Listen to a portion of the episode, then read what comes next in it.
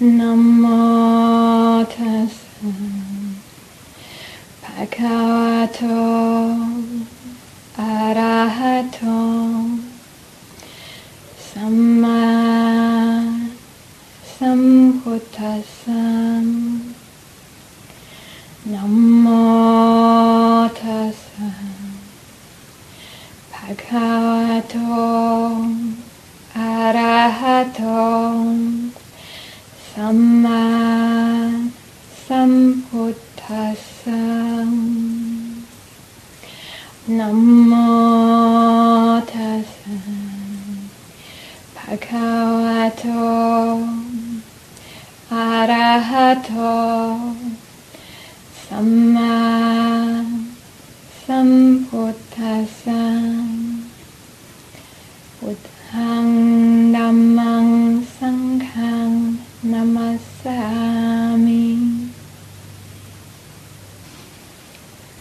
So it's Asala Puja. Asala means the name of the full moon, the month, and the moon that uh, in this world may be seeing shining full above them uh, now at this time. And we think about it as the lunar commemorative date of the Buddha's very first teaching. Just as chanting a moment ago, Namo Tassa, there's something about these words and the sound of this chant that I feel like very, very deep in my body and mind, like passing through the ages, knowing also that this has been being recited since encountering the Buddha uh, before parinibbana, while still embodied human form, uh, like these human bodies, like us uh, as a human being walking uh, on this earth together, walking, walking and walking, meeting people and talking to them, speaking about Dhamma in ways that uh, opened up their, their eyes, their, their hearts, opened them up to new possibilities of uh, what it could be uh, to be human uh, by seeing that in someone else who is actually living it and feeling an opening of possibility in their own bodies and minds. Contemporary language, we would say their mirror neurons got touched and moved.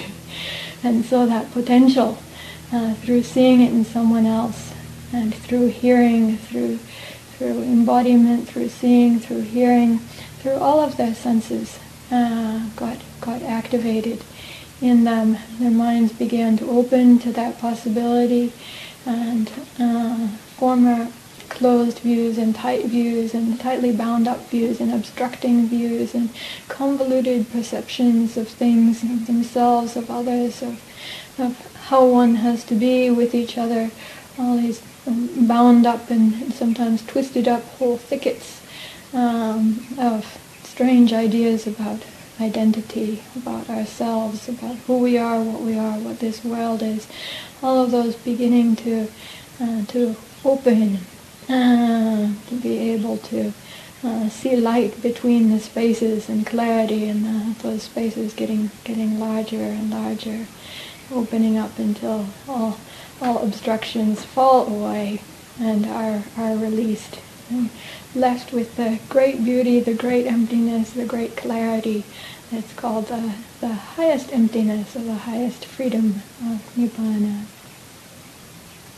Nothing left to obstruct or secure or fetter or bind or uh, is it, uh, escape or to catch on fire. because the fire of ignorance and all of the things that it burns, whether through craving, through longing, uh, through through thirst, through irritation, through aggravation, through aversion, through hatred, uh, uh, twisted distortions of delusion, deep confusion, doubt, all of those cleared and released. with their underlying causes healed. So as I was chanting Namo Tassa, I was thinking about the Buddha in the time that we recollect at this time uh, of having awakened, sitting under the Bodhi tree and having awakened, and then uh, being the only one in the world to be so so awake. Even the heavenly beings, whether it's the great Mother Goddess whose uh, story is that she she turned up in the Earth Witness story, or whether the Great Father God uh, who came and said that there are those with little dust in their eyes and um, asked to teach the Dhamma. These stories are, are all there. Uh, what we know at some point uh, after abiding blissfully uh, with enormous gratitude and appreciation for the Dhamma and for the circumstances that made it possible to awaken, including who is called the first disciple of the Buddha, Sujata, a lady, local local village girl who came to give the food. That was the that was the nutriment or local local cowboy uh, who uh, gathered grass. What is it? Hay. Um, maybe kusa grass. Supposed to be good for seats for uh, recluses and made the seat to sit on mm, or his monastic companions who abandoned him because when he had his intuition of the middle way, we thought he was going lax, going soft, went off to keep the hard practices. But there was the time when he was there alone after awakening, and I was, I was thinking while chanting Namo Tassa, oh, maybe it's awfully lonely uh, to chant alone like this. Somehow I doubt the Buddha felt alone or lonely at that time, but still there was something uh, in his heart, something in his dedication, something very deep and very strong that led him then to get up and to move, to survey the world with his uh, Dhamma eye, or eye of awakening, or divine eye. And uh, uh, anyway, the eye that makes it so we can look and see at the world and see causes and conditions that are there with many living beings and what kind of potential, what kind of actuality there truly is in this world. Not a false hope, not a pipe dream, not a false expectation, but the eye that makes us see through seeing and knowing the truth of the Dhamma, causal conditionality, what the conditions actually really are and what can be done that will have what effect. Seeing that and then seeing clearly there are those who don't have so much dust in their eyes, it's true, who will be able to understand, who will be able to work with what I've realized, who will be able to benefit from it and to gain great benefit from it. So he set off walking towards where he saw some practitioners were gathered who he thought would be the best first ones to try it out with. Because until then, can say, oh, that's nice, the, the Buddha's vision of the possibilities for humanity, that's nice, but so far not yet proven. Only one thing was proven, that was that he himself could accomplish what he had set out. He was able to prove that himself but could it actually be shared with anyone else, this Dhamma, uh, effectively? Could he teach anyone else to practice? Would anyone else be able to realize and understand what he was what he was saying? After all, with his first intuition of the middle way that was successful for awakening, his ascetic companions went off. they didn't believe it. they thought they thought it was bogus and that they knew the, the true way, so they, they left. And so we don't don't know at that time of the story whether there's going to be uh, whether it's going to work or not. And I know for contemporary teachers as well, I've known a number of both lay teachers and monastic teachers who've experienced insight, realization through their practice, and then wish out of compassion, out of compassion, seeing so many other people suffering about things that then look so unnecessary. Like, doesn't have to be like that. It's not, in one way it's existential suffering, but in another way it's not. It's optional existential suffering. There's the part that's not optional, but then there's the whole spectrum that is, and seeing that whole spectrum that is optional and doesn't have to be like that. And uh, then really with the wish, oh, that they could also see what I've been able to see, oh, that they could also experience this bliss, experience these benefits, this beauty, this freedom of heart. Oh, that would be so wonderful if, if that were possible. And then with this beautiful, beautiful wish, beautiful heart to do that, then trying to. And sometimes can, sometimes can't. Because just because one has become an arahanta or had a genuine realization doesn't mean that they'll necessarily have the merit to be able to teach effectively. So this is one of the things that we deeply, deeply appreciate the Buddha for, because he was also an arahant, also an awakened one, as his disciples were also awakened ones. But some of them were able to teach well and widely, and others not. Uh, mostly they had their different propensities. So it's like if you're strong in one thing, then send to one teacher. If you're strong in another thing, then send to another teacher. Or as the stages of your practice develop, it's still the case these days. Those teachers went off in different directions, and some of them went into what's become Tibetan traditions, and some went into what's become Zen traditions, and some went into what's become Theravada. Yes uh, for all these different traditions and different aspects of the strength, strengths, special strengths, uh, uh, unique realizations of the disciples of the Buddha have been have been passed on. But who we greatly, greatly appreciate as the teacher is who really does have the ability to teach uh, effectively in ways that touch our heart, make a difference for for us, and give us some idea of how we can engage with the path ourselves in ways that will be uh, mm, effective, effective, that will have benefit for ourselves, others, uh, ourselves, and often out of compassion we wish also for those we love, for our world. Uh, so the Buddha then set out walking Along the way, then a couple of merchants saw him, and uh, apparently he looked abnormal because, uh, and in this story, not because of having a, a, bump on the top of the head or long ears. Uh, apparently the, the, the, ears stretched down by the, the earrings uh, are a normal thing at that time. And uh, probably he didn't really have a flaming thing on the top of his head. That's a symbol for something else.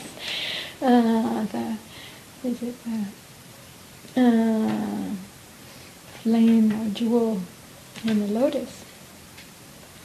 Uh, but there was something that looked very special and different, and that led those uh, merchants uh, who saw him to actually ask if he was a god if he was a if he was a divine being. And he said, I'm not a god. I feel actually so fortunate in Buddhism that this, this particular encounter has been remembered and passed down.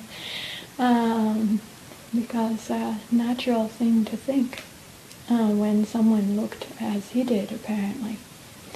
Uh, so he said, I'm not a god, I'm Buddha. He wasn't saying Buddha as his name uh, or as a title that he wished to adopt, like the way that we use it now, but Buddha as saying, I am awake, to express what his, what his state was. So from this then we get calling, calling, look at this image there, but we don't know what he, what he looked like uh, whether it looked like the I don't know, Thai Buddha image or Sri Lankan Buddha image or Indian Buddha image or Korean or Japanese or Tibetan or Mongolian or Nepalese or now we have all these wonderful Western Buddha images that, uh, and, and even the old Greek ones. The Buddha looks really like a Westerner in, in the very, very beginning of Buddhist statuary, which is uh, supposed to have uh, been, been developed from Greece but something in all of those images that identifies that image of, uh, to be of the Buddha. And what is that? Something that passes through uh, uh, age or size or nationality or race or ethnicity, any of these things.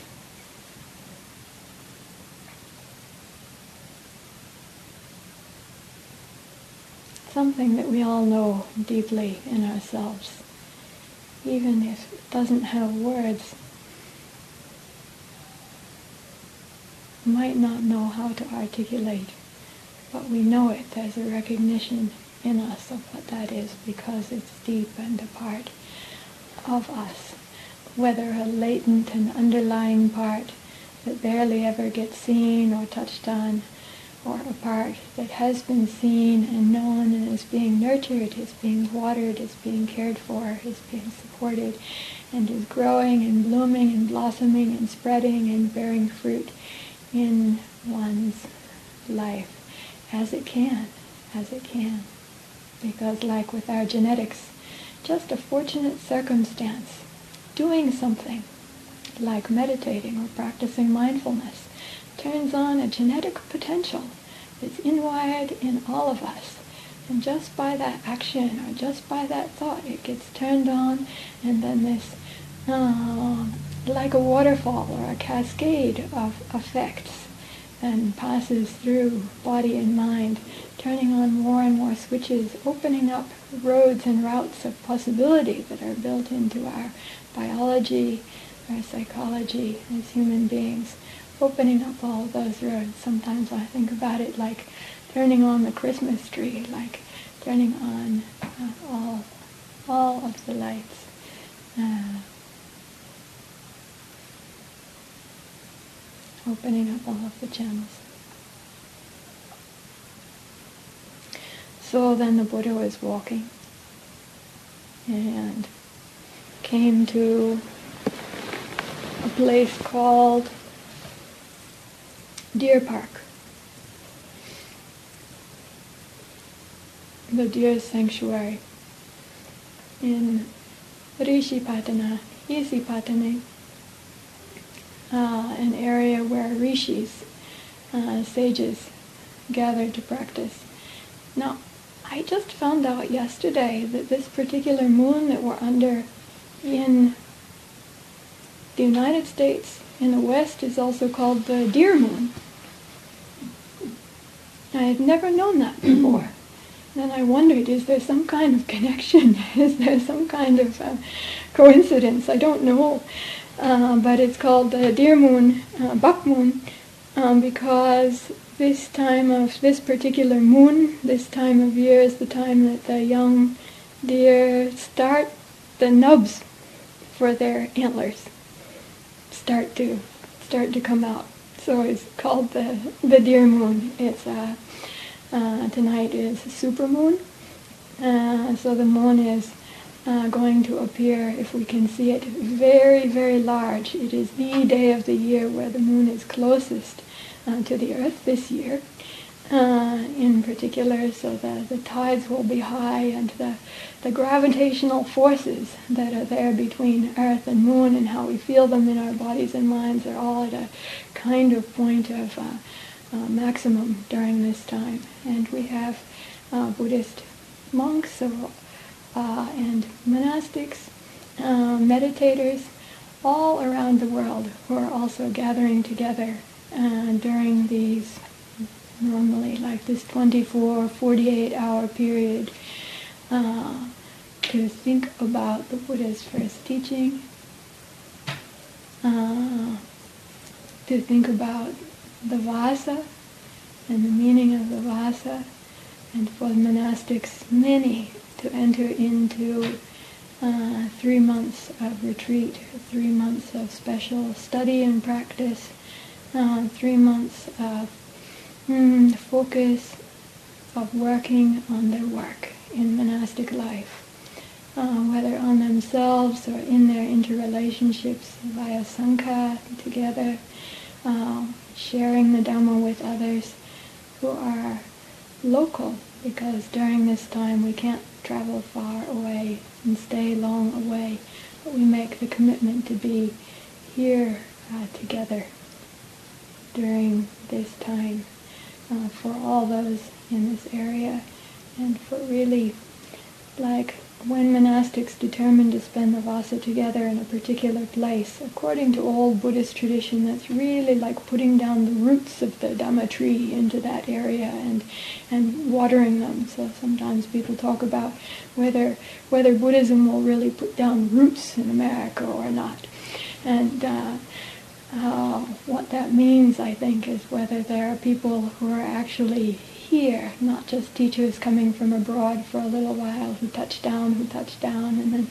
are, are off again, but also means the practice happening here in a dedicated way on this soil individually and together.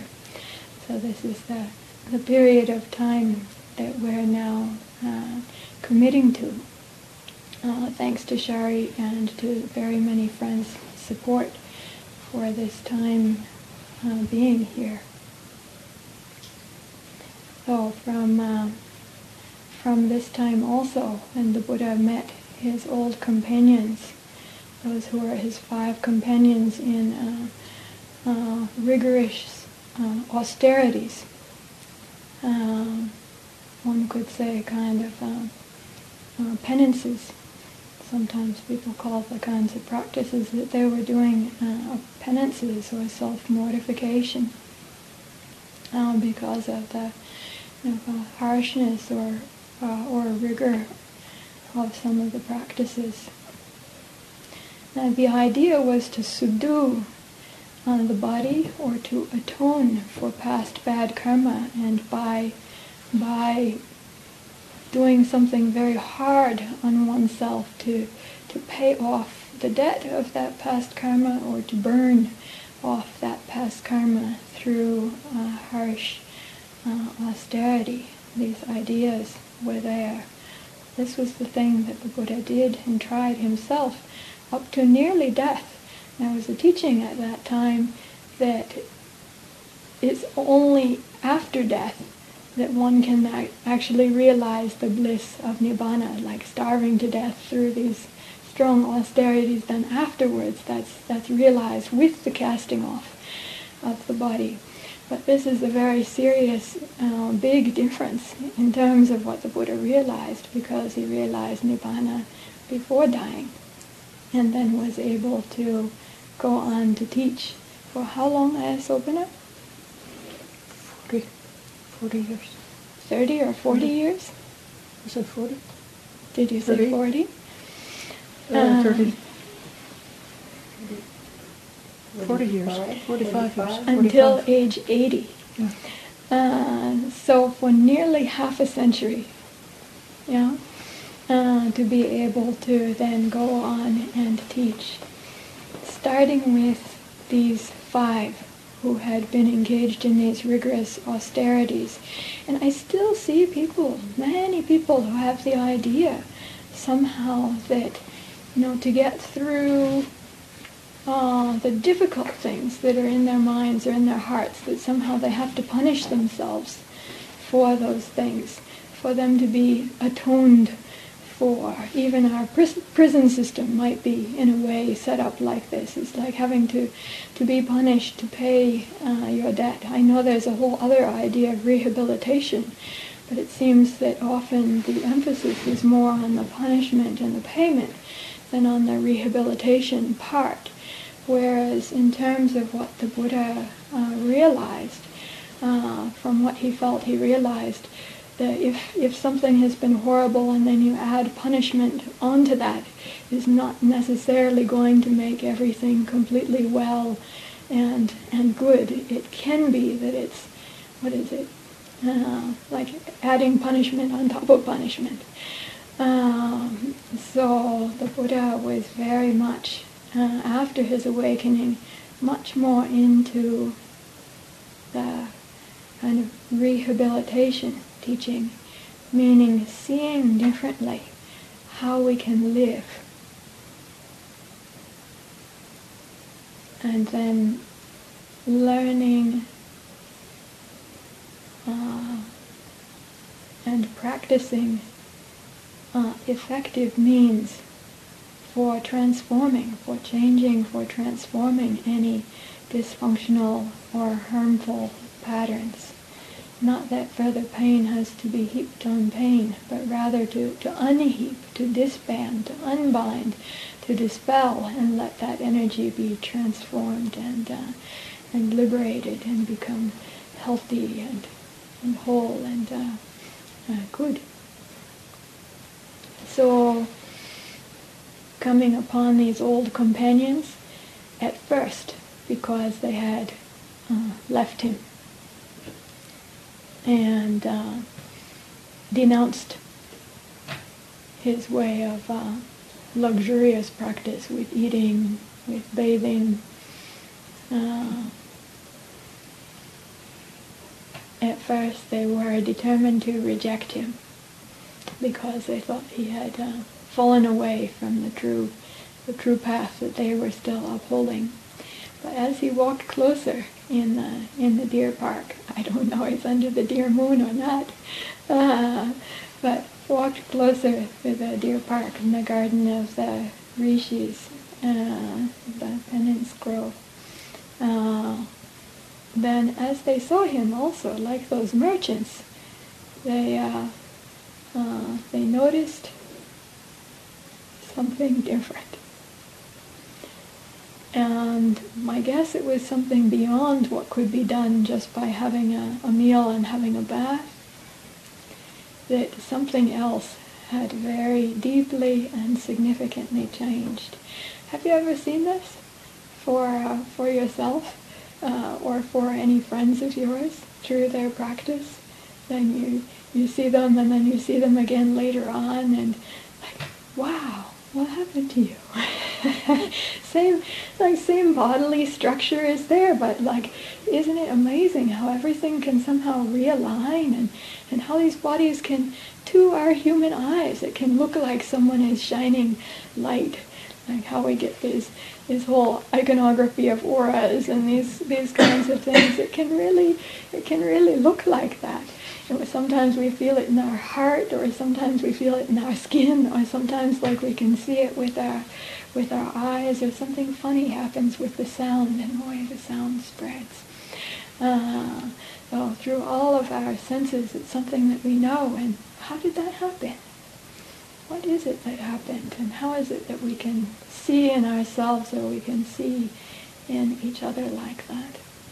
Did you ever look at yourself in the mirror uh, after some time of meditation or meditation retreat.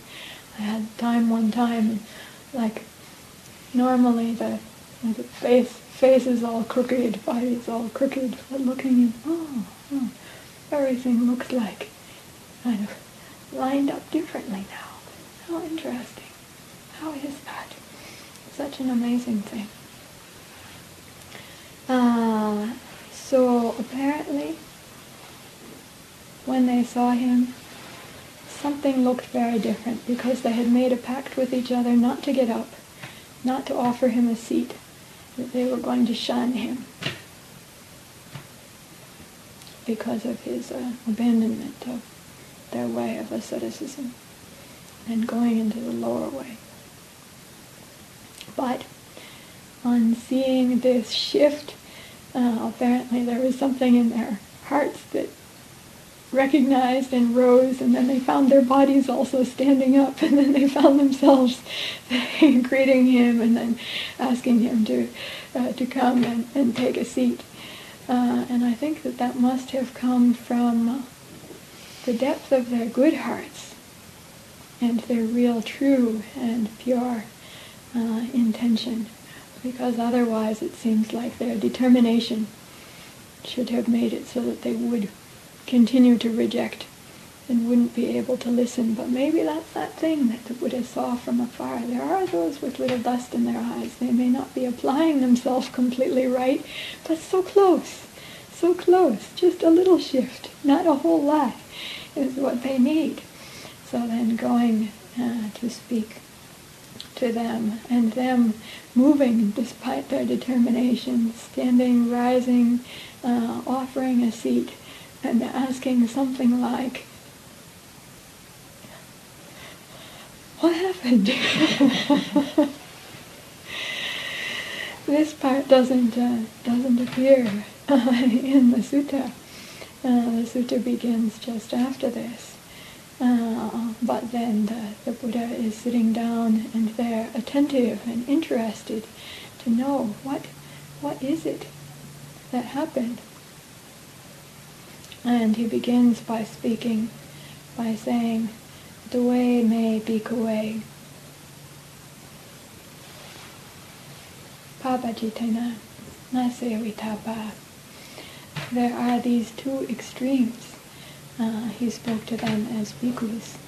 Uh, there are these two extremes, venerables, which should be avoided uh, by one who has uh, gone forth or who wishes to set, has entered upon the path or who wishes to enter uh, upon the path.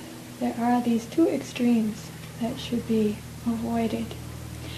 So when he spoke about the first of these extremes, it was something that he definitely had experience with. The story really highlights that uh, as, as a prince that uh, he had of all the kind of sensory and sensual indulgences and, you know, the kind of ego boost that it is to be on the top, to have everything, to be able to order anybody or anything, a, a kind of what we imagine is the in a particular way, like the epitome of human life in terms of having possessions, honor, name, fame, material, uh, wealth, power, glory, uh, all of these kinds of things. Uh, already been there and done that. And I feel like this is very, very useful in this case because I know how easy it is to think that really you know, this other situation that's like in the movie or in the in the poster on the ad, in the magazine, in the in the book, uh, or or when we see friends occasionally who have relatives who are very wealthy, or however it is that we see, to think that oh yeah, that'd be great. that'd be fantastic. If I was like that, I would be so happy. that would be excellent. That would be the coolest thing in the world, right? And apparently for the, the Buddha, it's not that earlier on he was exempt to the kind of uh, kind of classic what, what might be said kind of classic male fantasy also. It's like, oh, babes on either arm and this kind of thing. uh, or uh, and it, it, excuse me for saying that. I hope it's not offensive. Some people think, "Oh, don't talk about our Buddha like that." But, but in the classical Buddhist stories, really, we, we see that there, there, there seems to have been such a culture, and there seems to have been such a culture amongst uh, both women and men in terms of having fantastic spouses or partners or associates or really good friends or excellent business partners or like who you were educated with and which teacher and which place and that kind of thing. Those people had all of that going on at that time. Just like the names and forms have changed a little bit, but uh, now it's not Taxila that's the great university, but it's what? I don't know even. I'm out of the loop of what would be the fantastic, most fantastic university these days. Would it still be Harvard or would it be something else? I don't know. Uh, but uh, uh, all, all of that, and yet for this deep sense, those things didn't do it. And in his situation, he was able to know that very clearly, having experienced that.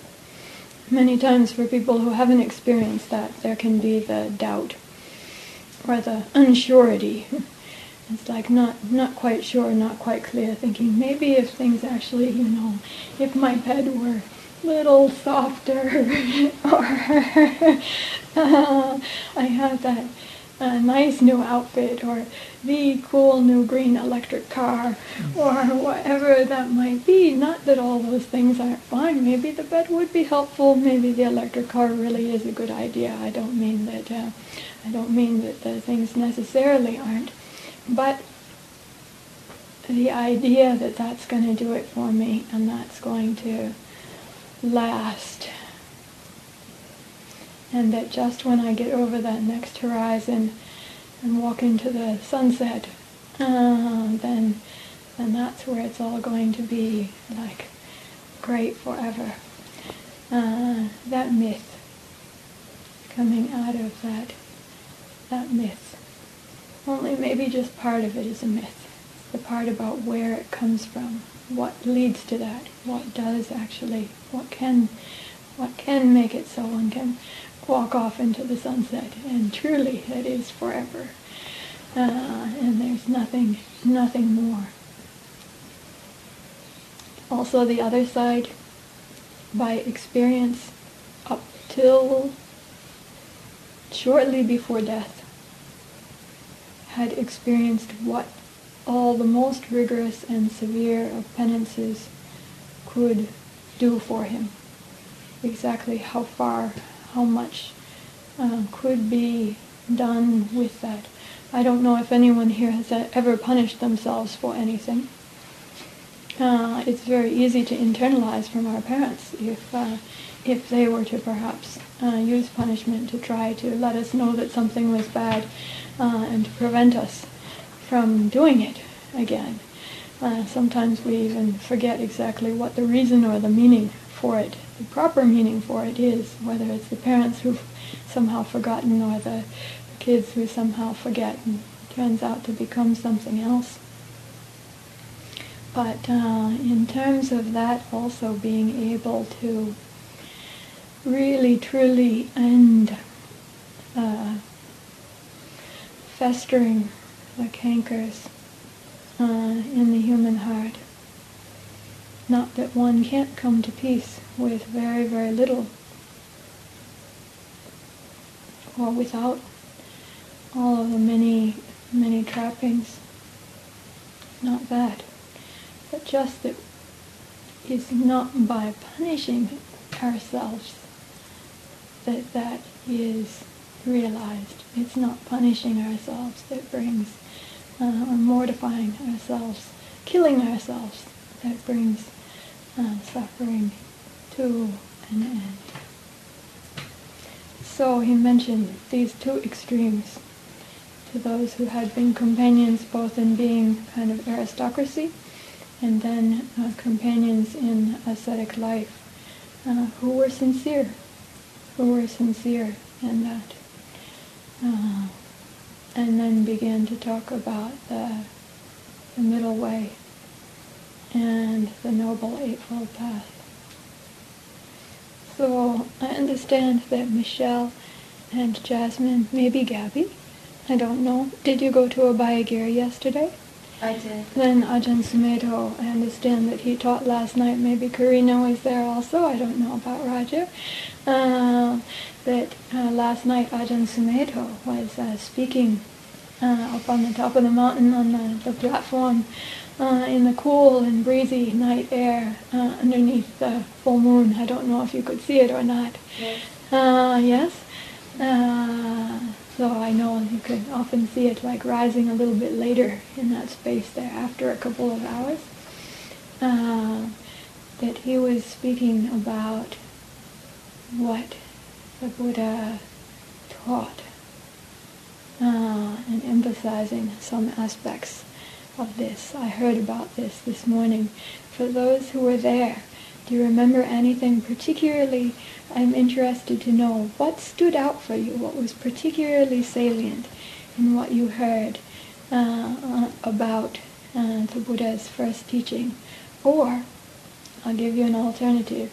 If you weren't there, or if you were, but you didn't hear anything especially salient, salient last night, but you have on another occasion, then you have this alternative uh, to, to say something that you have uh, uh, heard, uh, seen or heard particularly salient with regards the Buddha's first teaching that was really helpful or an aha for you in terms of understanding how this what the Buddha realized and how this path all works.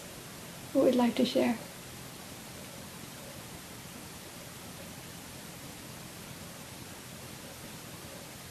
See, I told you. She's going to quiz you afterwards. I'm supposed to. For the full moon Dhamma talk, if I didn't go, then to ask afterwards. this is my duty as a bhikkhuni. I try to keep my discipline well. Please, go ahead. Uh, it was uh, later in the talk uh, once he already gone through the, the causes of suffering. Yes, and particularly um, the concept of self. Uh, he was he was talking about uh, when he's thinking, "Oh, I'm Ajahn Sumedho," um, and that that's actually a very small part of the time. Um, and you know, I, I was just getting a sense of the freedom of that, of the of the, um, the releasing the cause of suffering, not, not dwelling on that. Hmm. Less bound up with identity views. Hmm. And in terms of the causes of suffering, which are mentioned in this particular sutta, in speaking about the four uh, noble truths and then coming to the truth of the causation, of suffering, there are three factors uh, that are that are mentioned. But for the first, I would like to say that sometimes I see this translated in English as life is suffering. And sometimes that's the only noble truth from Buddhism that people have ever heard. In fact, I experience this with quite a lot of people who are out there, who I, who I meet out in the world, and and about that this is the one thing that they heard about Buddhism. And I feel so sorry that I would like if they heard one thing that they heard about number four, or that they heard about number three,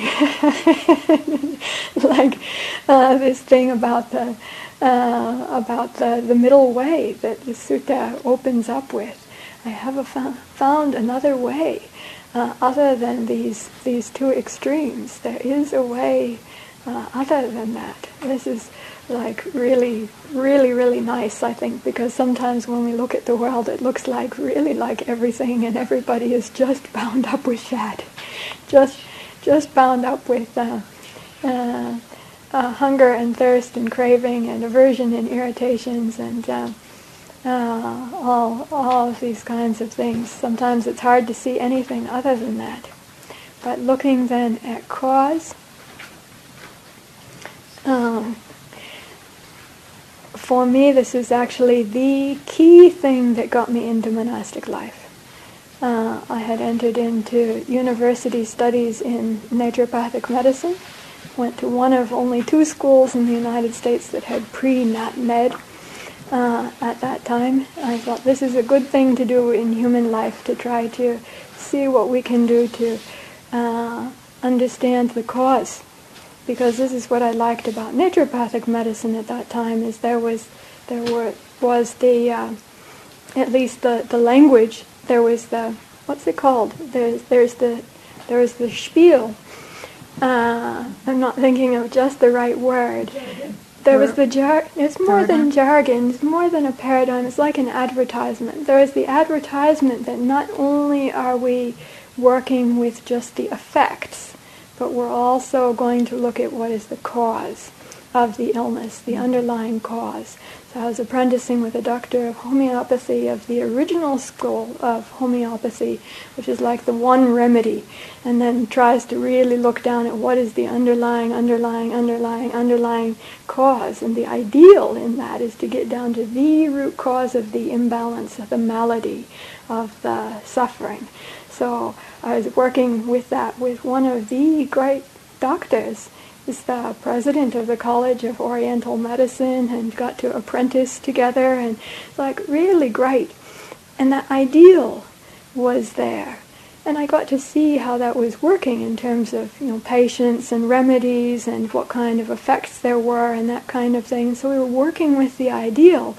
But in terms of how many people how many doctors could actually develop. And this is where is that that that boss, that that that teacher, that trainer who had wanted me to meditate more because in order to be able, he said, in order to be able to see the cause, you have to be able to perceive.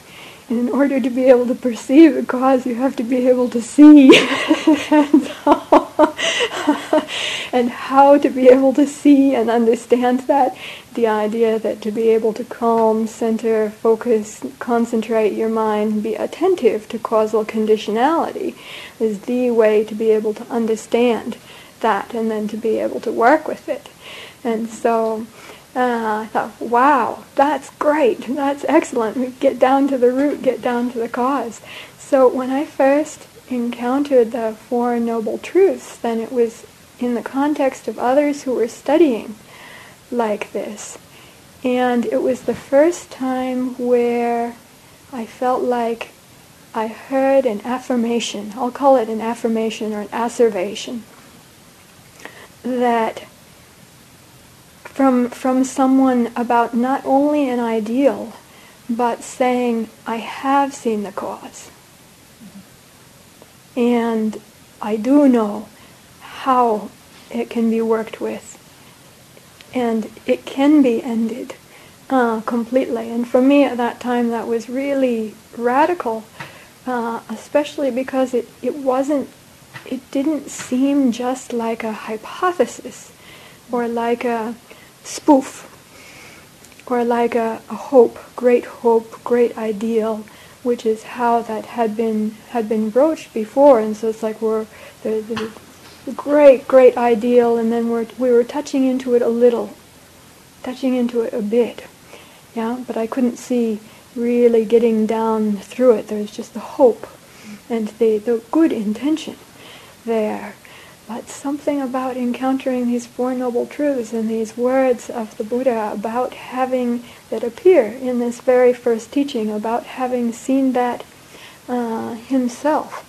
Ayasuvijana, would you like to get the the Dhamma Dhammacakkappavattana Sutta. Maybe it's buried and not possible to get.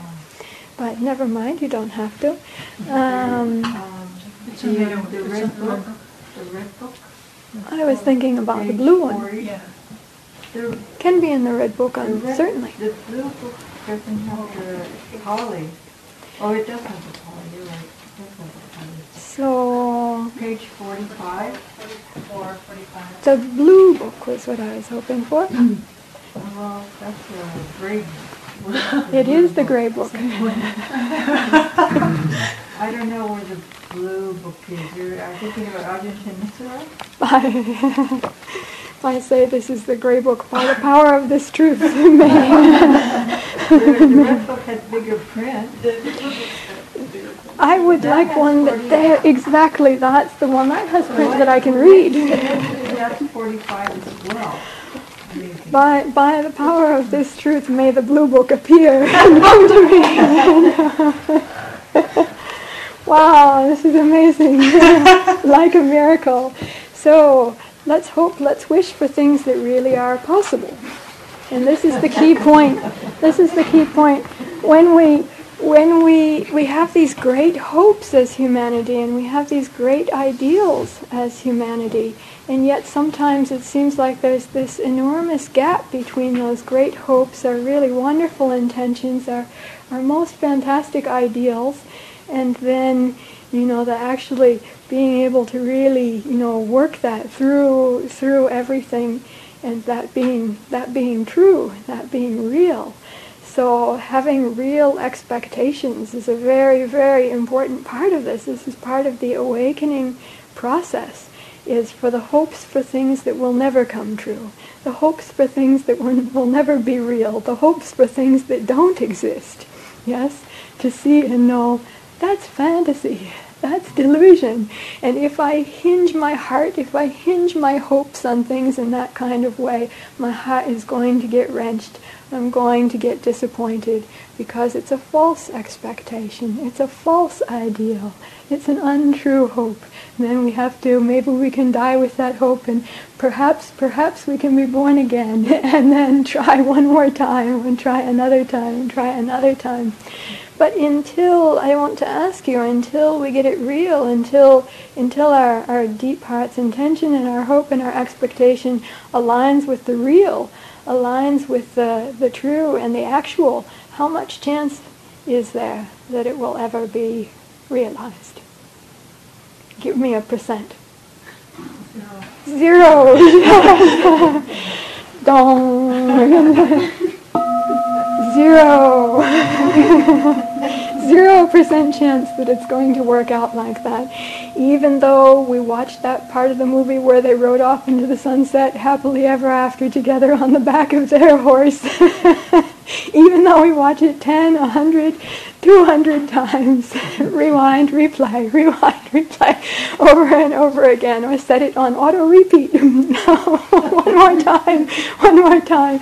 Even if we do that, if it's not something that's real and true, no matter what, no matter what a dream.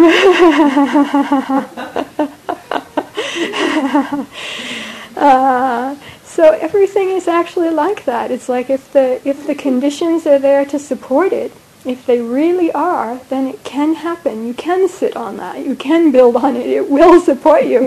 if it's not there in the right place, you sit on it, it's going to topple because it's just conditional causality. It's the, this dharma of conditionality that the Buddha is breaking through with here in the, the Four Noble Truths and looking at what these underlying uh, causes of suffering are. So uh, Michelle talked about self views and underlying the self views, it's some particular dynamic with regards our thoughts of self and concordant thoughts of other. Because these thoughts of self or these thoughts of other that we might call uh, uh, might call ego in a way, uh, or self-identity uh, views and thoughts. Anyhow, they hinge on something. They revolve around something. They have their domain, they have their, their circuit. There's the thing that it, we think there's the thing that they're attached to. we imagine that it's like a pole, like the Buddha said after his wa- awakening. He talked about the ridge pole. Apparently, they had buildings where there was a central, a central pole that uh, everything else was was supported around, like one one main beam. Uh, and uh, there are quite a few buildings in Asia I know that are still made like that. I'm not sure about elsewhere, but like if you want to destroy that building, you'd knock down that, that pole and the whole rest of the building would fall. It's the, the main, the primary, um, primary pole, whether it's in the roof or coming from below or whatever, whatever that is. So we think that there's something there, that it's all hinging on, but uh, conditional causality doesn't look quite like that. Yes? It does if we think about, like here we have, this is the Dhamma wheel, there fluttering behind the image of the Buddha, golden flag, red wheel, 12 spokes on it. And the 12 spokes on it are for, this is symbolizing this first teaching, the turning, turning of the Dhamma wheel, this teaching that we're talking about right now, the Dhammacakka Pavattana Sutta, uh, here in the chanting guide on page 45. Um,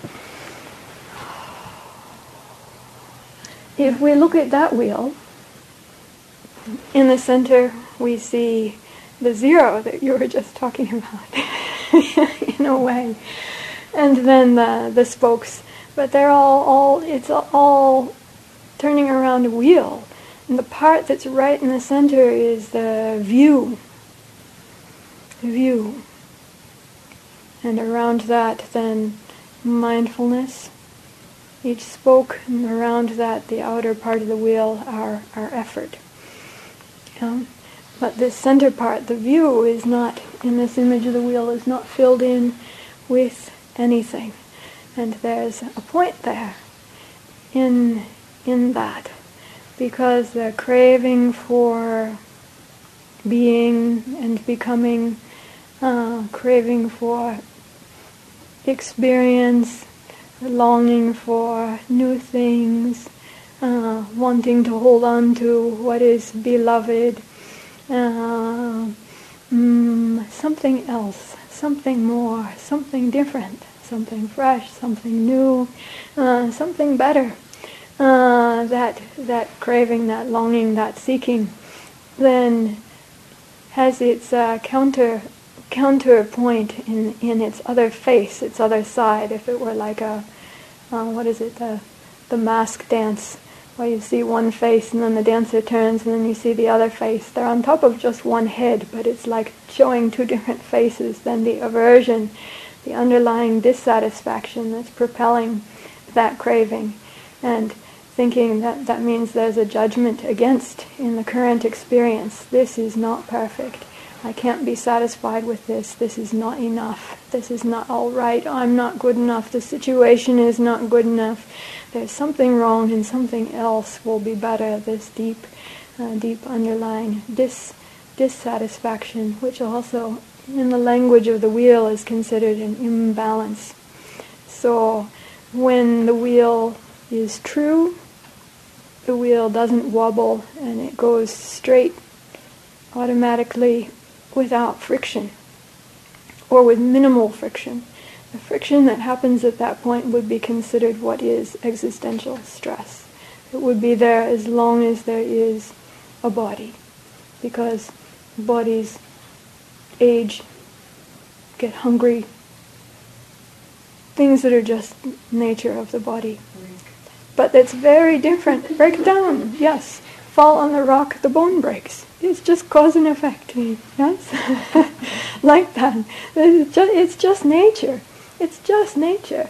So we say that's not doesn't have any kind of uh, when the mind, when the heart is really clear, we see that's just nature, and that's it's like not pulling off in some strange way. But if the wheel is unbalanced, it will pull off in some strange way, to one way or another. Now I know that someone here was just with one of the great Thai forest masters a little while ago who loves loves to teach about these kinds of tanha especially these three kinds of tanha that we're talking about here, the bhava tanha, the, the thirst, the hunger, the craving, uh, the seeking for being and becoming, the vibhava tanha, the non-becoming. And sometimes people say that means like annihilation of our existence or a suicidal tendency or something, but that's, I mean, that's kind of dramatic. And yes, that's, that's true, but just very deep. Even when you look at your meal and you think, there was something else here, then this would be better. Or it was a great meal, but when you take it out later and you have it again, and the next time if you had to eat it every day, then the, that underlying, then the festering, then, no, I want something different. not, not, uh, not going to be even the thing that's beloved, hard to be happy and satisfied with over and over and over again. If these types of craving predominate, uh, in the mind. And if we identify with them, you know, as they're as they're circling around, looping looping around with each other like the mask dancer, showing one face, showing the other face, likes, dislikes, likes, dislikes, likes, dislikes, want this, don't want that, want this, want to get rid of that, and this, like, like that, again and again. I, now, I had learned in uh, uh, my first class in computers in, in high school, binary code, and like the yes no question is everything. And then as I started to study more about Buddhism, I thought, wow, this is brilliant, right? For most people, for everything, all the time, we look at this and it's so fast. Yes, no, yes, no, like, dislike, want, want to get rid of. And, and there's like this uh, binary I heard called binary code. But I heard that the computer world has now progressed beyond that. That's not the only way they can run. and this is the great thing for this teaching also. Not the only way that we can be as human beings either. Yes, there is that deep, deep program. uh, there, and yet it's not the only way to be with things. For anyone who has learned even basic mindfulness, they got full instructions and even basic mindfulness, which on the wheel, yes, is one spoke, but it's also the part that goes around the, the view in the center, and then this part, so that's the hub, the hub. Uh, even in Pali, it's called the hub. It's like the place in a city if lots of different roads come together in the center of the city. It looks very much like a wheel like this. It's the, the hub, the concourse. Um, so the mindfulness is is there with in in this way, uh, connecting to everything else. And for who for who has learned even basic mindfulness and worked with it and got that, got what that is, how it is possible is so revolutionary in a way. When we look at what's going on in general in the world or what our habits of mind might have been previously, to learn this amazing thing that we can be with things without grasping or rejecting, without that constant, constant yes, no, yes, no, yes, no, in that in that kind of uh, in that kind of way, get, get rid of, get, get rid of, get, get rid of uh, there is another way to actually be able to be with experience and one in which we can sit, we can be embodied, we can be with this body, we can be with our feelings, we can be with our mind, we can breathe in and out. The whole entirety, the whole entire cycle of a pattern of breath, and then one breath, two breaths, three breaths, four breaths without that happening, and know what that is what that is, how it, how it is then to be abiding in the middle way that the Buddha uh, talked about. Now, some, some might say that it's the, the greatest asceticism, actually, to be able to step back from those patterns of thinking. Bed of nails, easy in comparison. Just ask me to swallow fire. I can get a magic book. I can learn how to do that in a short, short period of time. But how to actually sit and be with body and feelings and mind and the cycle of even one breath without not involving in that uh, pattern. Now that is really really revolutionary, really amazing. Many people don't know it's even possible, but now I hope, I hope with the mindfulness revolution that this part is being taught clearly and properly. I hope to whoever it is because it is such a great uh, base for, can be such a great base for awakening. Uh, it all it all does revolve around that, uh, that, that particular skill, yes? And doing that can help us to become aware. It's the thing, in fact, one of the helpful things that can help us to become aware of our views and see what views are, to see and know what views are, and that views are not identity. That there is nothing intrinsic or innate in a view that is a permanent self, that views are causally arisen, causally conditioned, held in holding patterns based upon particular conditions. And you take even one link in the chain and open it up, and that chain falls falls away, it opens, it doesn't continue to turn in that holding pattern in the same way anymore. So for for the wheel also sometimes is portrayed as links. Yes, like the links in dependent origination, and open up any one of the links any any particular place, and the whole thing doesn't doesn't bind up in the same way uh, anymore. Yes, so for these deep, deep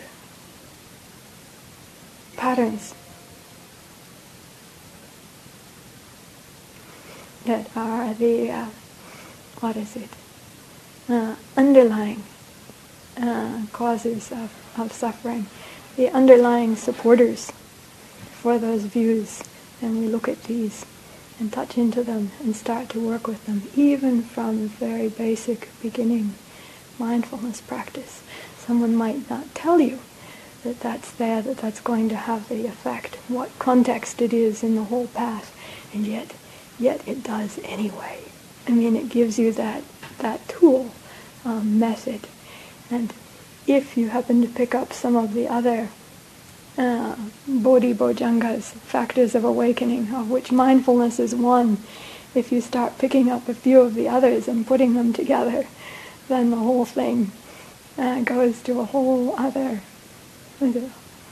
uh, whole new possibilities for, for benefit and uh, awakening are there.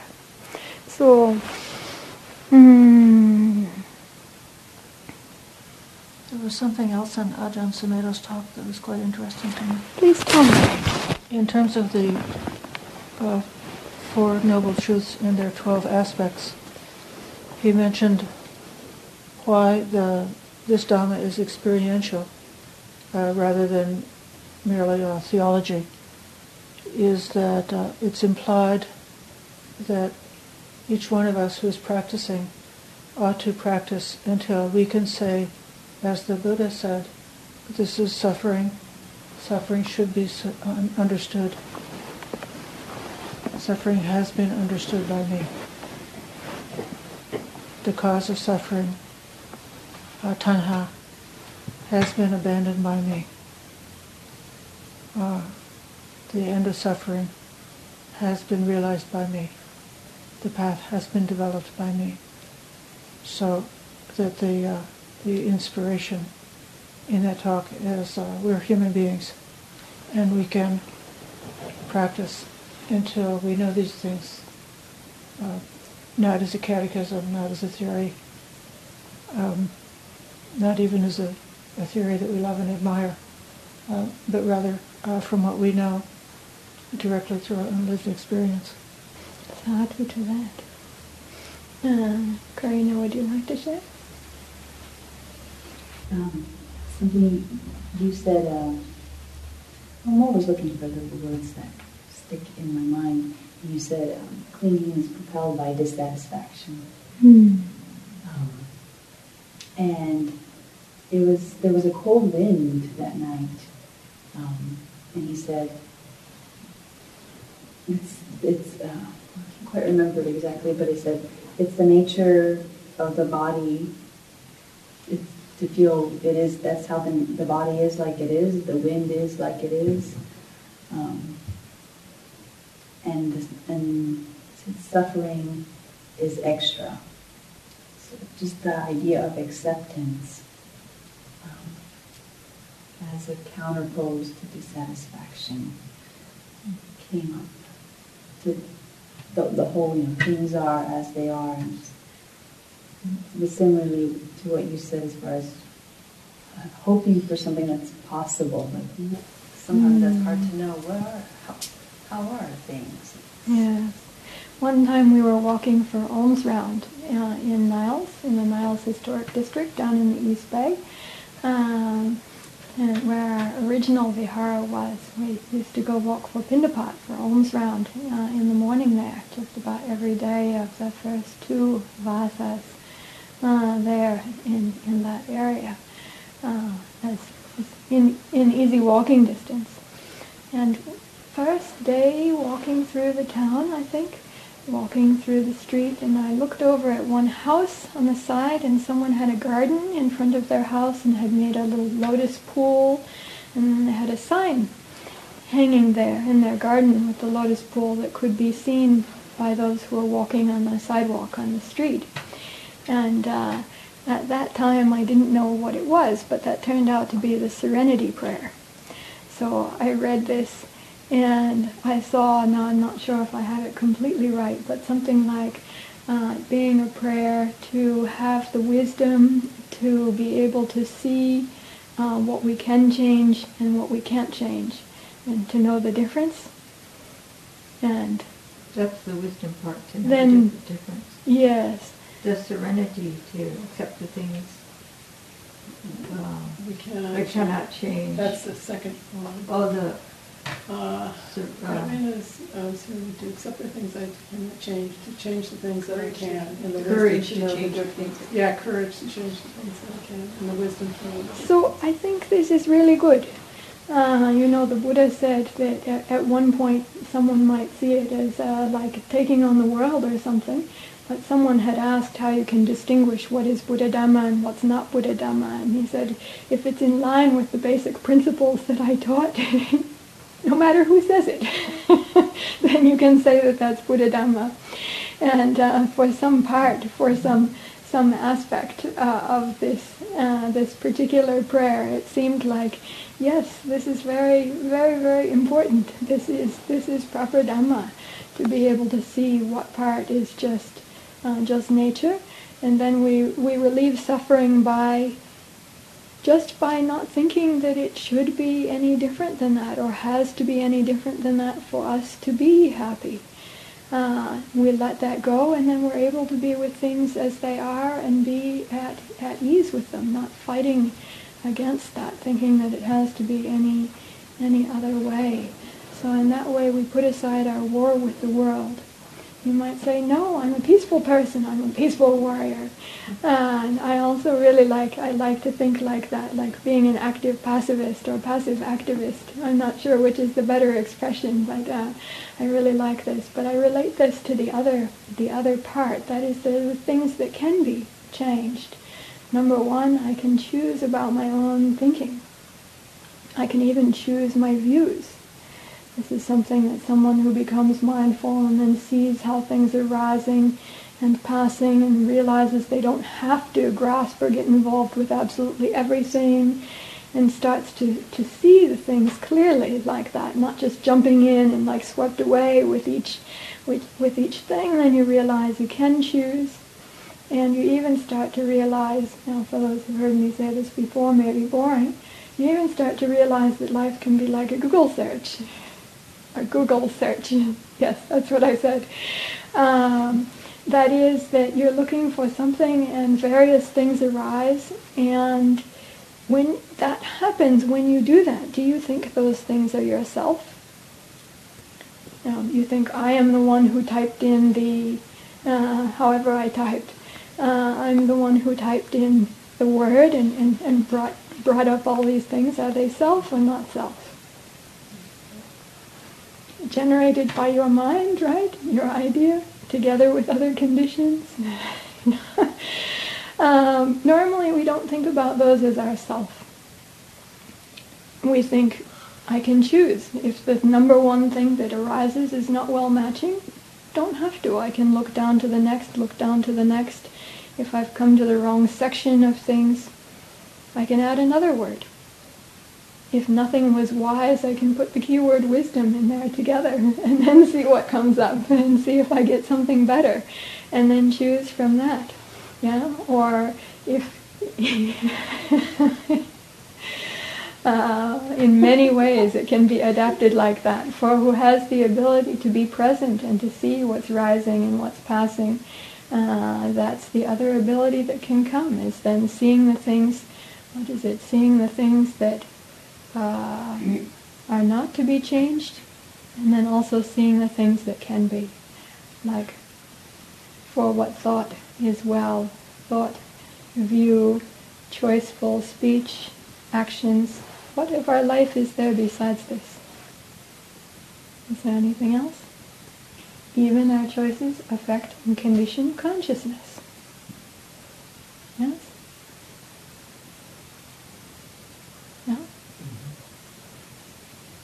Someone might say, what? Mm, I'm not sure about that. You have to check for yourself now. When you do a meditation on distinguishing the various khandhas, the five khandhas, and discerning consciousness, six kinds of consciousness, looking at them. Are they conditionally arisen? Are they affected by conditions or not? Um, for those six kinds of consciousness. And does anything I do or think change or shift uh, that or not. You can just ask the question yourself.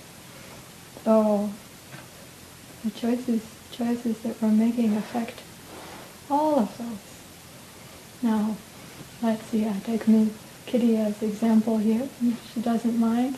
So, you know, in one way, I could say how Kitty is is just just how she is, and how I am is just how I am, and however I see her and know her, that's just my own mind.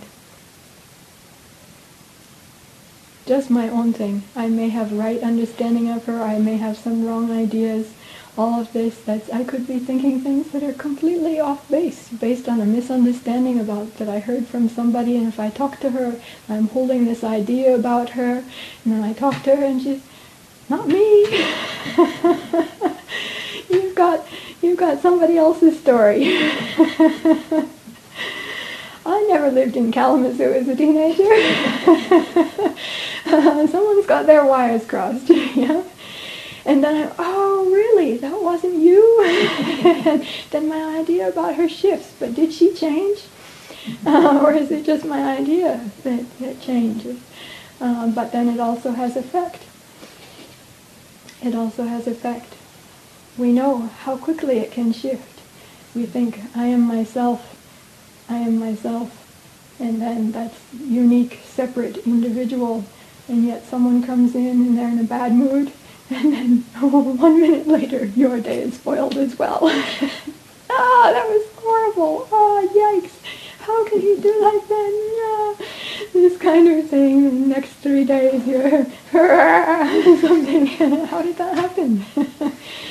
uh, yes, your mind was very, very important in that, but not the only important thing. And we see conditions, conditionality, non-self. Uh, but we have choice. We have choice. So seeing the things that we can change and those that we can't. Now, I've heard people say, I'm too old. I'm too old for this. I'm set in my ways. Don't teach an old dog. Hmm. Is it an old dog or an old horse or an old cat? Dog. It's Dog? dog. They can't and, and well, this is what neuroplasticity teaches us. You can teach an old dog your tricks. In fact, now some of my friends have been sharing these heartwarming, wonderful, heartwarming animal stories about animals who've been kept in captivity or in horrible conditions for nearly their entire lives, and then somebody rescued them and took them out, and, and then within a few months, it's like their life is transformed by this new situation, released from prison, getting loving care, and they had looked like they're, you know, just so awful abused on the verge of death, and then you see six months later, and here's Spot now, and even an old dog, yes. Um, so, and not only the old dogs, not only the old dogs. Um, so I'd like to ask anyone else um, anything particularly particularly salient uh, from this particular teaching, whether last night or from from someone else. Um, the last part of the sutta, uh, where the Buddha talks about um, the Noble Eightfold Path. Uh, I wasn't mentioned so much last night, um, Hmm. Uh, another teacher uh, who or was talking about it, and um, what was really uh, meaningful in that was how he explained the gradual training of Sila, Samadhi, and Panya, and how um, like, virtue, concentration, and wisdom uh, are all complementary to each other, and how it's a, it's a, a threefold or an, an eightfold um, training, and that all of the factors of the path are essential for awakening, and it's um, it's a well-rounded and gradual and uh, fully integrated path, and that um, that brought a lot of meaning to the whole rest of the sutta, and the rest of the Four Noble Truths, and um, the middle way, and and then the how to, and uh, the perspective of um, how everything matters in regards to um, our, our training. Those are awesome things. Uh, probably one, one of the ajahns is studied with um, Ajahn Janine. Oh, beautifully said. Thank you. Um, yes, a whole path, integrated path. Um, three trainings, Sila, Samadhi, and Panya. Uh, there's the way that Sila is a base for Samadhi and Samadhi a base for Panya. But then, in order to practice Sila, one really needs, in order to practice Sila well, an amount of Panya is needed. Because how else are you going to discern what is what is sila? How else are you going to discern is this a cause of suffering or not? Really, truly, is this wholesome and beneficial or not? A certain amount of wisdom is actually needed in terms of discernment. So panya can be translated as wisdom, panya can be translated as discernment. And uh, satipanya, uh, Luang Por Chah, Ajahn Chah, uh, used to like to use the term satipanya, maybe short for sati sampajanya in the teaching on mindfulness. So the, the mindfulness being conjoined with uh, wisdom, uh, mindfulness and wisdom, or mindfulness and clear comprehension. So the clear comprehension makes discernment possible, and the discernment is where the choices that I was talking about can be made learning from the making of the choices, discerning and learning from the making of the choices, this is where the wisdom then arises. So there's that clear seeing and knowing of causality that can happen, and then uh, discerning what has a cause, and also one discerns what is it in the absence of a cause. This will come to an end. So if you'd like suffering to come to an end, then you discern what is the cause of this suffering, and uh, then remove the cause. If there's another underlying cause that you can see, get down to that, get down to that, and then how we can work, how we can work with that. Meditation then is also very, very important to develop the clarity and the stability of mind to be able to see. So for the discernment to be possible, and here now we're talking then about samadhi and about panya supporting sila. And I had just said that the sila supports the samadhi and the panya. But this is the way that it's like there are all the, the integral feedback loops. How, as uh, Jasmine mentioned, how these three trainings are all supporting each other. And how all three are active then, can be active in each of the folds of the of the Eightfold Path. Or the wheel can also be divided where sila predominates. In our intentional use of mind, our intentional use of speech, our intentional uh, bodily actions, or where samadhi is predominant, or then out of samadhi coming into right view, uh, where or views where hopefully wisdom, clear awareness, uh, wisdom and discern, discernment predominate. Yeah. Uh, so thank you for sharing about that part. Let me check if anyone else wishes to share uh, anything particularly, any insight or anything that you remember from uh, uh from this last this last night uh, or this teaching anyone else is teaching on on this subject that this shines in your mind. It's outstanding. Because not only is sati important as mindfulness, but it's important as recollection and as wise recollection. As the way even that sammasati in the path could be translated as, as wise uh, right recollection. So remembering what we see what we know, remembering what's inspiring, remembering insight that we've had and what's understood uh, at the right time in the way that's supportive also very helpful because as we remember, as we bring that to mind, there are shifts that happen in the body. Different potentials get activated within us and that potential, that window that opened up at that time can be opened up again uh, just by that, that memory. And memory run amok can also send us to hell. so it can. it's an unskillful, unskillful, compulsive, addictive, negative, afflictive memory going on becomes like the demon driver except for the demon driver is not really someone or something else, It's not self, but it's also not other. Yeah? It's just afflictions out of control. and if they get fed, they'll do that. If they don't get fed, they die out. And uh, they go into the compost heap, and out of them grow, out of that energy grows other things. Transformation of energy. And what was once an affliction becomes your rose garden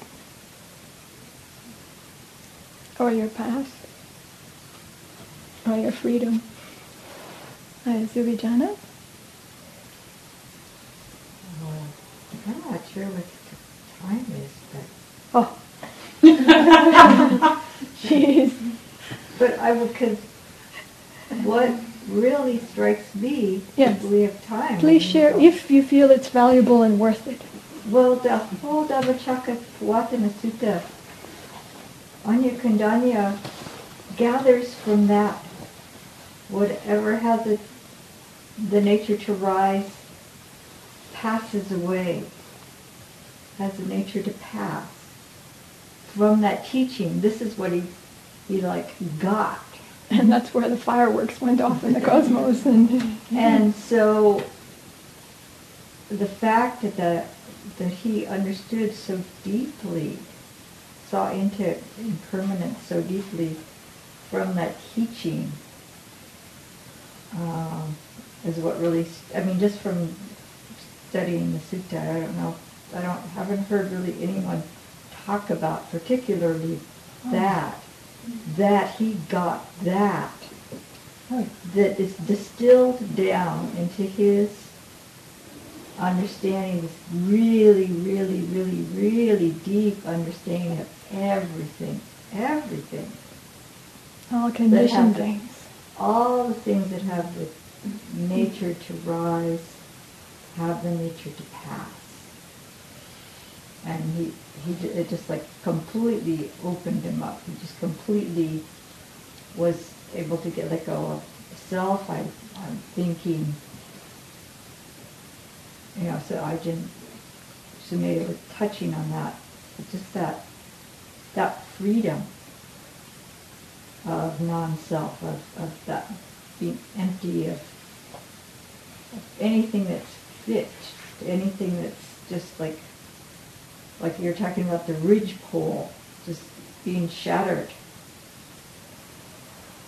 And and then the 10,000 world systems, you know, there's this cascade of all the devas saying, no, the teaching has been you know, given by the Buddha and it's unstoppable and, and they're rejoicing and it goes up and all this is going on, the world shakes and everything like that. And then the Lord Buddha says, Kondañña knows. He understands. And, you know, like all this went on. He doesn't say, oh, the 10,000 world systems were shaking. That's the commentator saying. And everything. He just says, so you know Kondañña. I mean, that was the most important thing, is that the other human beings can understand his teaching. So this is what, what strikes me most about that sutta. But I don't know, seeing impermanence that deeply from that teaching. We're talking about he speaks about the arising and cessation of dukkha, which is the powerful paradigm And then once you understand about dukkha, that it, this is dukkha, this is the arising of dukkha, this is the cessation of dukkha. And then that paradigm is so earth-shakingly powerful that dukkha has the nature to arise and has the nature to cease, depending on conditions. And then uh, you can see in the other suttas in the Samyutta Nikaya, they say um, the eye faculty, ha- this is the eye faculty, it has the nature to, this is the arising of the eye faculty, this is the cessation of the eye faculty, this is the path leading to the cessation of the eye faculty, this is the visual object, this is the arising, the cessation, the path leading to the cessation of visual objects, this is the eye consciousness. And then every single one of, any way you subdivide or look at anything that's possible to experience, the, in the later sutras they say, you see it, you see this how it arises, this how it passes away, this is the path leading to the passing away. So it's, it's that's the paradigm. And so The- um, the Bhagavad impermanent- Kondañña then generalized that paradigm beyond saying this is only true about dukkha, to that it's generally true about experience, because he understood it. You know, It was distilled to that. yeah. He gained vision of the Dhamma right at that time, which is also a vision of Nibbana. So true, real uh, vision of Nirvana, vision of the Dhamma, uh, of causality, of conditional causality. He summed up everything that has the nature to rise also has the nature to cease. Uh, and there's a further, further saying that when that rising and ceasing also ceases, uh, also ends, then this is, uh, is it perfect uh, peace. Uh, hmm. So beautiful. Just you know, amongst the ordinary things that all have the nature to rise and, and to pass, things of body, things of feelings, things of mind, uh, to be seen and known for ourselves. So Kondañña, then Añña Kondañña, because then he was called Kondañña, who knows, uh, became a stream enterer at that time. The other four, no. Then we have the two subsequent teachings. Uh, the Buddha's discourse on non-self, Anatta Lakkhana Sutta, and then the fire, the fire sermon. Uh, someone asked if it's fire and brimstone. I don't know about fire and brimstone. Uh, not much brimstone there, but uh, the, the fire sermon also is uh, teaching on non-self. So with that base, from that base, then of, of this teaching, for those five uh, practitioners, ascetics, then this is what was moved into, this point that uh, Ajahn Sumedho mentioned last night uh, succinctly, and that Michelle mentioned today, and now that uh, uh, Vijana and Ayya Sobhana have also been mentioning.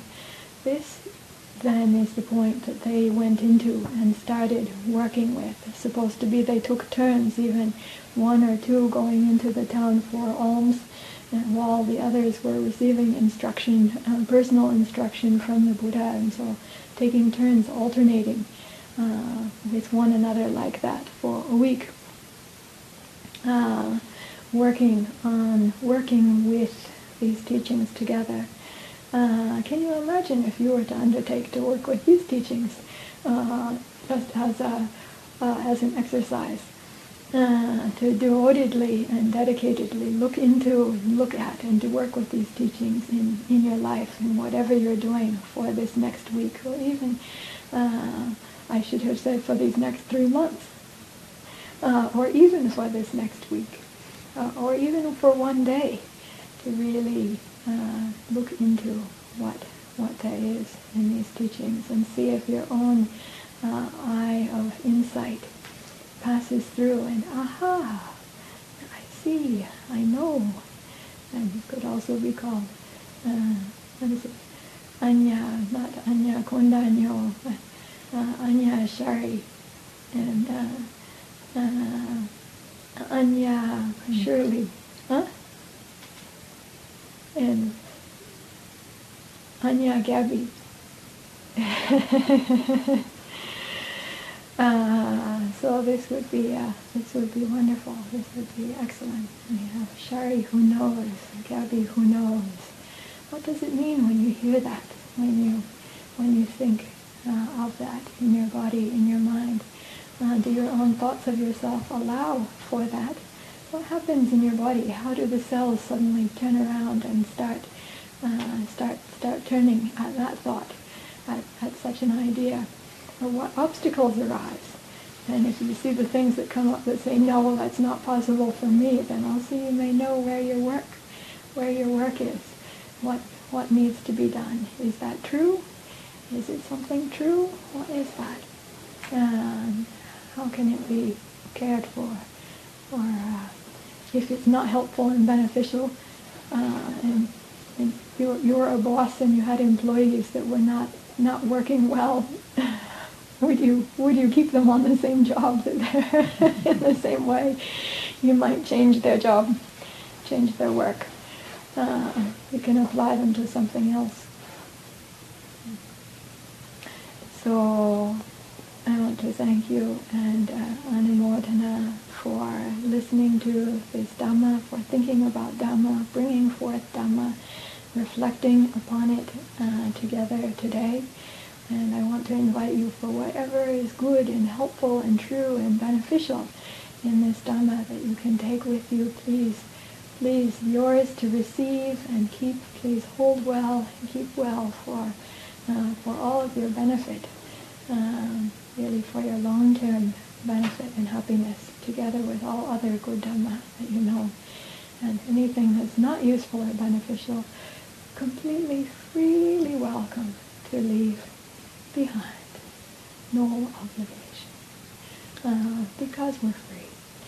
So, Sadhu, sadhu, sadhu, anumodami. anumodana to everyone. Thank you for listening. To learn how you can support the teachers and Dharma Seed, please visit dharmaseed.org slash donate.